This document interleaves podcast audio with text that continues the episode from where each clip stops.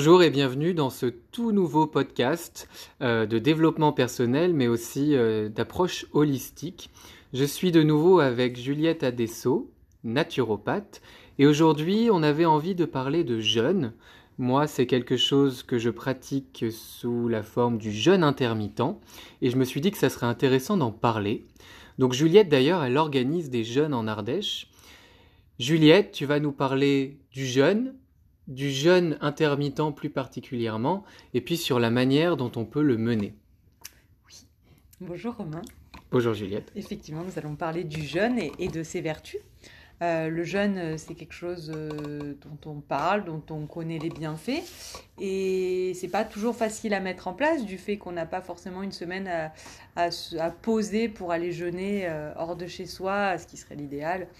Euh, et mettre son tube digestif au repos. Il y a d'autres manières de le pratiquer. Donc on va bien sûr parler des vertus du jeûne au sens large, mais bien sûr parler plus spécifiquement du jeûne intermittent. D'accord. Le jeûne, ça sert à quoi déjà à la base? Mhm. Alors le jeûne, c'est une pratique ancestrale. Hein, euh, qui, est connue depuis euh, des millénaires. Les animaux le pratiquent aussi spontanément. Dans toutes les religions, il y a des périodes de, de, disette, hein, de, mhm. de restrictions alimentaires. Et voilà, c'est quelque chose sur, euh, sur lequel se raccordent beaucoup de, personnes. On en parle de plus en plus du jeûne, euh, de ses vertus. Et quel est donc l'intérêt? L'intérêt, c'est d'expérimenter le repos du tube digestif. Il faut savoir que 60% de notre énergie, euh, la digestion nous prend jusqu'à 60% de notre énergie. D'accord. Et donc en fait, bah, ce repos digestif, ça va permettre au corps qui répond, le corps répond à la loi d'homostasie, c'est-à-dire qu'il cherche toujours à revenir à l'état d'équilibre. Donc toute cette énergie qui n'est plus mobilisée pardon, pour la digestion et l'assimilation va pouvoir être utilisée pour quelque chose d'autre et donc pour la régénération, la réparation de tout ce qui doit euh, se faire dans le corps pour, pour rétablir et, et revenir à une meilleure vitalité. Ça permet aussi de vider les poubelles. Vider les poubelles, pourquoi? Parce qu'on a tendance à à manger trop souvent, trop, des choses qui sont pas forcément adaptées. Et du coup, euh, en ne laissant pas le temps de repos digestif euh, nécessaire pour éliminer tout ça, le corps va avoir tendance à s'encrasser.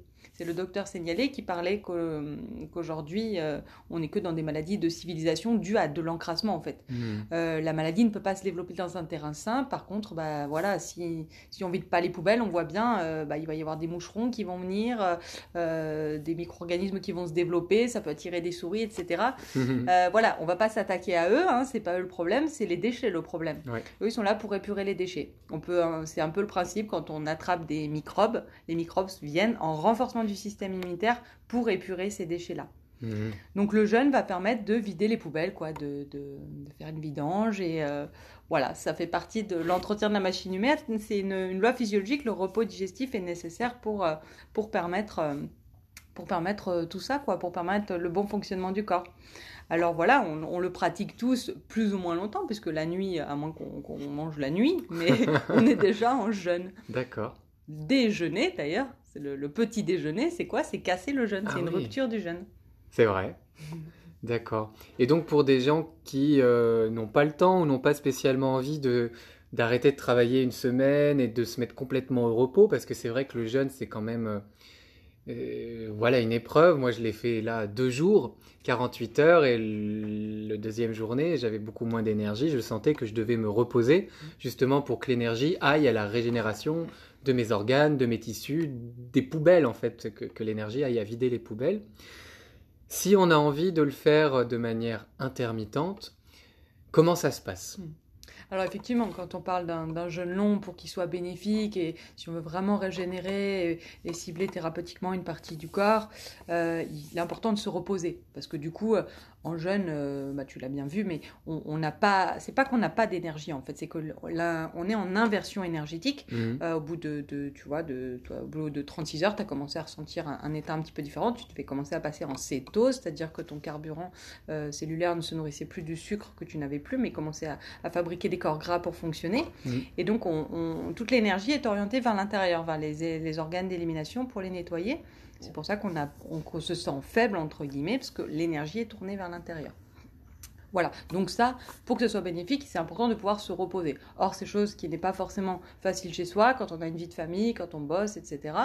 Euh, ça semble un peu plus compliqué à mettre en place, tandis que le jeûne intermittent, c'est quelque chose qui me semble accessible pour beaucoup de monde. Mhm. Bien sûr, il faut que ça parle, hein, faut pas... l'idée, c'est pas de, de se priver d'alimentation, c'est, Ouais. c'est- il faut que ce soit facile à mettre en place. Sinon, on va pas le faire, euh, Mhm. euh, sinon, on va pas le faire, ça va... faut que ça soit confortable, faut que ça soit pratique. D'accord. Par exemple, moi, bah, c'est vrai que j'ai rarement la sensation de faim et des fois, j'en ai presque marre de manger pour manger. Donc, euh, bah, des fois, j'aurais envie, euh, l'espace d'une journée ou d'une demi-journée, de faire de la place Mm. dans mes intestins et effectivement de me sentir un peu plus léger et peut-être d'apprécier encore plus le repas d'après. Comment je peux mettre ça en place? Est-ce que je dois pas manger le soir, pas le matin, pas le midi? Alors, dans l'idéal, la plupart des gens qui le pratiquent, et d'un point de vue physiologique, ça serait bien de, mange- de, de continuer à jeûner. On a jeûné la nuit, de le poursuivre ce jeûne, donc éventuellement ne pas prendre de petit déjeuner, ou manger simplement dans la matinée, ou attendre le repas du midi, voire même un peu plus tard pour certains, voire même encore pour certains euh, manger que le soir Ouais. euh, ou en fin de journée. Euh, c'est possible, bien sûr. faut que ça soit facile. Si le matin, on- le petit déjeuner, c'est très important pour la personne et que ça va la frustrer et qu'elle va faire le jeûne inter- intermittent parce qu'on a dit qu'il fallait faire le matin, mais que ça Ouais. la met vraiment pas confort et qu'elle est irritable, c'est contre-productif, pardon, parce que ça va générer du stress qui va acidifier et encrasser l'organisme. Donc il faut trouver vraiment quelque chose de pratique. Il y a beaucoup de gens qui mangent un peu, euh, moi par rapport à tous les gens que j'ai encadrés, je me rends compte qu'il y a beaucoup de personnes qui mangent le matin parce qu'on a la croyance que le matin c'est le repas le plus important, qu'il faut manger comme un roi. Exactement. Or, il y en a beaucoup qui, qui mangent du coup euh, par habitude sans se poser vraiment la question de savoir s'ils ont faim. Donc déjà, peut-être se recentrer sur ces sensations, arrêter d'être en référence extérieure et manger parce qu'on nous a dit qu'il fallait manger à tel moment. Je pense qu'il y a autant de façons de manger qu'il y a d'individus, mais c'est important de se poser la question, est-ce qu'on a vraiment faim? Reprendre ce pouvoir intérieur. On- notre corps, il n'y a que lui qui sait ce qui est bon pour nous. Et prendre le temps de se poser cette question. Donc si le matin on mange par habitude et qu'en fait on se rend compte qu'on n'a pas faim, Attention, quand je parle de faim, euh, les gargouillis dans le ventre, ce n'est pas un symptôme de faim, Oui. hein, c'est un symptôme d'élimination. On pourra peut-être euh, détailler ça plus tard ou une autre fois. Mm. Mais euh, voilà, se reconnecter déjà à, à ce moment, à cette faim, pour voir si déjà le matin on n'a pas faim, bah, supprimer le petit déjeuner. Ça semble évident que manger quand on a faim, déjà ça paraît une règle basique à mettre en place, Oui, mais vrai. hyper difficile parce qu'on a été coupé de ça et on a été un peu conditionné à manger à telle heure, euh, manger ci, ça à telle heure. Et... Oui.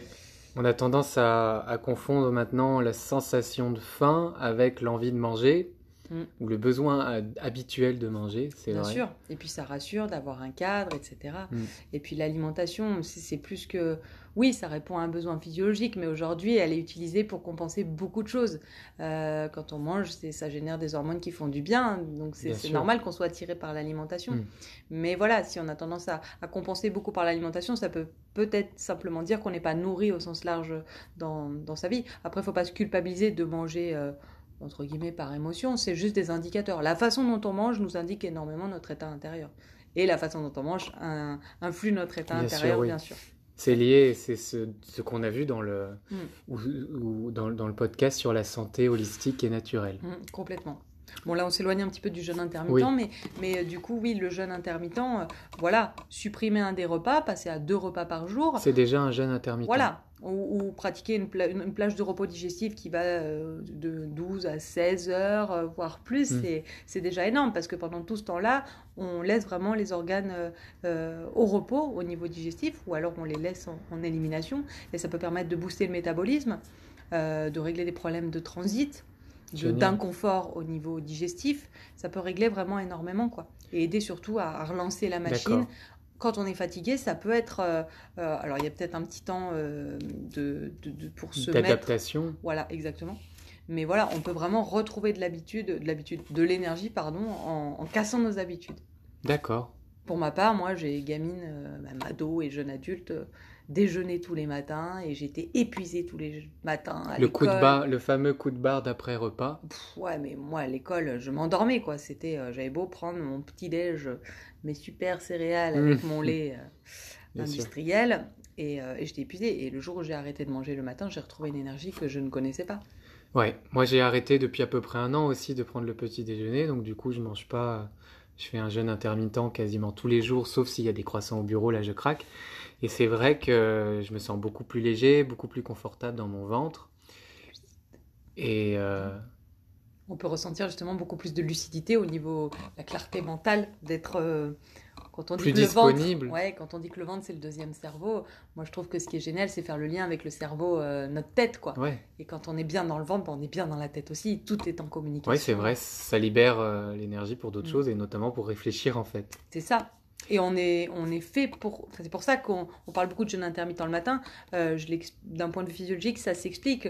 Le matin, quand on se réveille, notre, euh, la lumière naturelle vient activer notre glande pinéale. Mm. Notre glande pinéale qui s'active va activer aussi les glandes surrénales, la glande de la vitalité, qui vont fabriquer du cortisol et de l'adrénaline, Ouais. qui sont des hormones hyperglycémiantes d'ailleurs, c'est pour ça qu'on peut grossir si on mange beaucoup à ces moments-là, euh, qui vont nous amener de l'énergie et notre système nerveux va être en parasympathicotomie, c'est-à-dire que l'énergie va être dans les muscles, dans le cerveau, plutôt vers l'extérieur du corps et pas vers les organes d'élimination.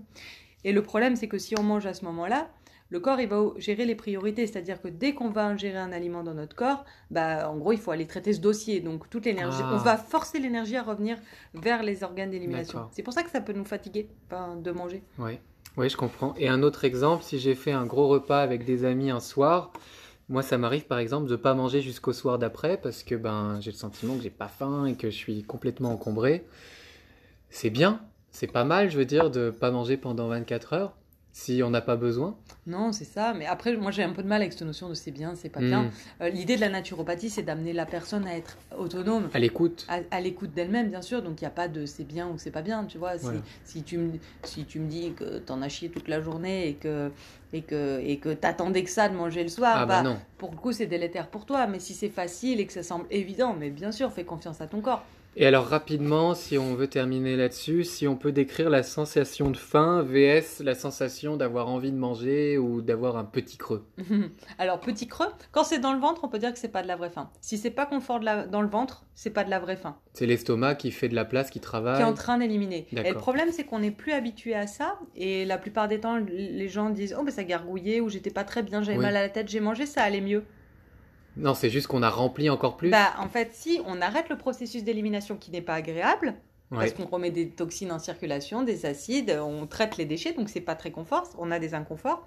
Et du coup, de manger, bah, qu'est-ce qui se passe? On ramène l'énergie à la digestion, l'élimination s'arrête, et donc Ah. on arrête les processus inconfortables.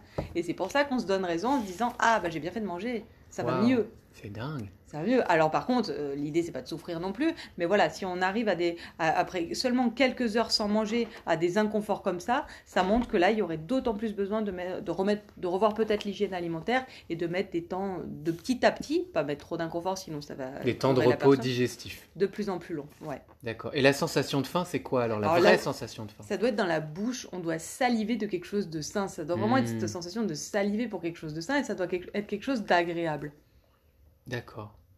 Oui, je vois des fois quand on a vraiment faim et qu'on voit quelque chose qui nous fait envie, on a cette acidité qui vient en bouche comme si on était prêt à faire fondre ce produit dans notre bouche. Ouais. Ça, c'est de la faim. Voilà, après c'est difficile de reconnaître la vraie faim quand on mange énormément de choses additives, comme les choses très riches, Ah. riches pardon, en sucre raffiné, en- avec des additifs alimentaires. Ça, ça va corrompre un petit peu Ah d'essence, donc il y a quelque chose de l'ordre de l'addiction. hein. Oui. On sait que le sucre raffiné est plus additif que la cocaïne, hein, ça a été... Oui, c'est vrai, parce que ça m'est arrivé de pas avoir faim, mais de saliver euh, pour des M&M's, par Mm. exemple, parce que euh, je fais le lien dans ma tête. et Voilà, je- il y a l'émotion peut-être Voilà. qui, qui corrompt le truc. ouais. Bon, d'accord, bah, c'est clair.